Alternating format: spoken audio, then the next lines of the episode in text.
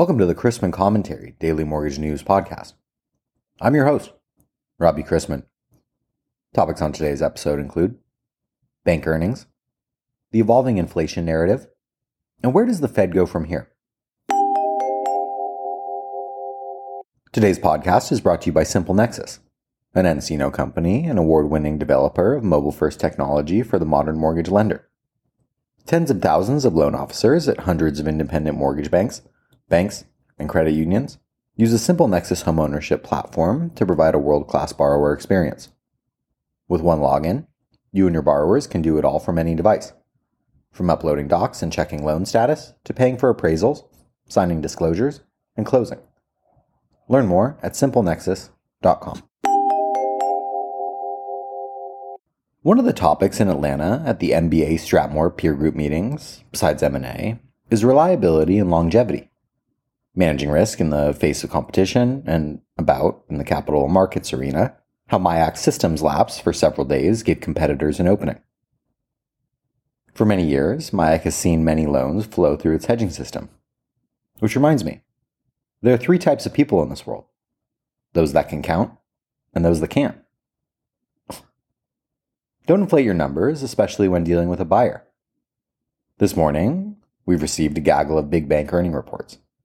Mostly better than expected, and share prices of the likes of JP Morgan, Chase, Citi, Wells, US Bank, and Bank of America are doing well. I spoke about yield curve inversion earlier in the week, and I wanted to quickly follow up and provide a little more color. As of late, investors have bought or sold treasuries and mortgage-backed securities depending on what they think is going to happen to inflation. It's generally assumed that prices will increasingly rise in the years ahead, and investors need to be compensated for bearing that risk, since higher inflation will erode their future purchasing power. For this reason, bond yields contain an element of inflation premium, normally with an increasingly higher premium for bonds with longer maturity dates. Lenders and originators should know that the yield curve is influenced by more than monetary policy expectations. The shape and slope of the yield curve also reflect market attitudes towards various risks, and these two are influenced by economic outcomes. Interest rates on long-term securities reflect expectations of what might happen during the life of the bond or mortgage.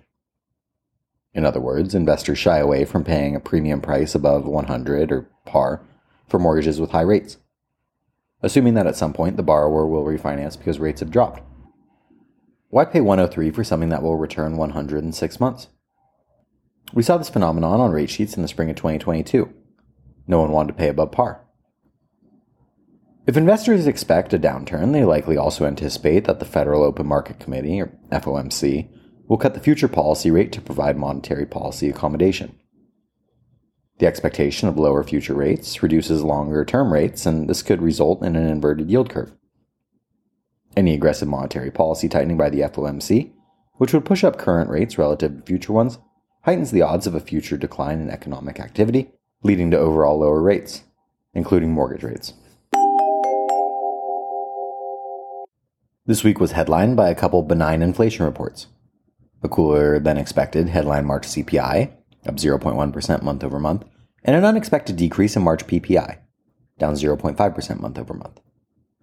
On an annual basis, the 5% annual CPI in March marks a steady improvement from 9% last summer, 8% in the fall, 7% over the holidays, and 6% in the early months of 2023, minus a blip in January.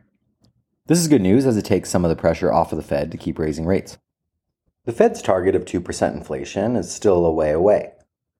And though moderating inflation will eventually mean lower mortgage rates, the Federal Reserve is likely to keep its Fed funds rate higher for longer until it sees a meaningful increase in the unemployment rate.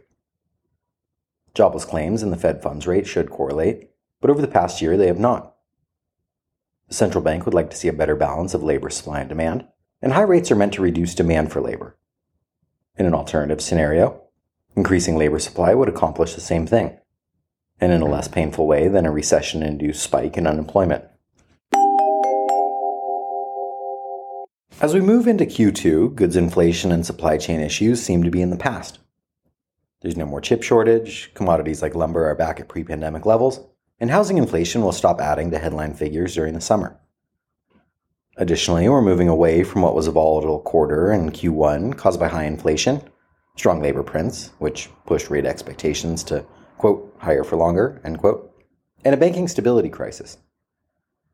Rising rates are meant to act as a brake on the economy and the banking crisis, from which banks are now more conservative in their lending and restrictive in doling out credit, will only serve as an aid in that sense. Things are tough all over, so it's not limited to just you and other mortgage bankers. After the deluge of easy credit thrown upon the markets during QE4, the Fed's raising rates by nearly 500 basis points over the past year and allowing all those bonds it purchased to begin rolling off its balance sheet have had adverse effects all over the mortgage industry. Artificially low interest rates are not sustainable unless the market is flooded again and again with a renewed torrent of credit. That game's easier to play with inflation running near the 2% target rather than at an annual rate nearly 3 times above that. The next Fed meeting is May 2nd and 3rd, and we will get one more inflation reading in the form of personal consumption expenditures, a measure of what people are paying for things, before the meeting. Today is packed with potential market-moving data, starting with March retail sales, which came in down 1%, worse than expected, and import and export prices, which were down 0.6%. Retail sales were expected to slip 0.2% month over month versus declining 0.4% previously. Import and export prices were both expected to fall 0.1%. Later today brings industrial production and capacity utilization for March and preliminary Michigan sentiment for April. The day's lone Fed speaker sees Governor Waller speaking on the economic outlook. As noted previously, today also sees earnings from JP Morgan, Citigroup, Wells Fargo, and BlackRock. We begin the day with agency MBS prices worse about an eighth from Thursday evening, and the 10-year yielding 3.48 after closing yesterday at 3.45%. The 2-year is at 4.02%. Let's wrap up with a joke and some housekeeping. A thief broke into the police headquarters during the night and took all the toilets. The cops say they have nothing to go on.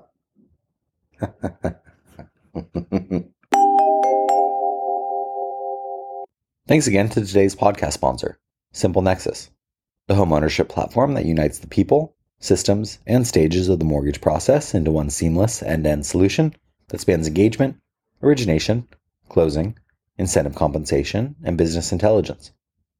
To learn more about Simple Nexus, an nCino company, visit simplenexus.com. Questions about the podcast or sponsoring opportunities? Send me an email at robbie@robchrisman.com.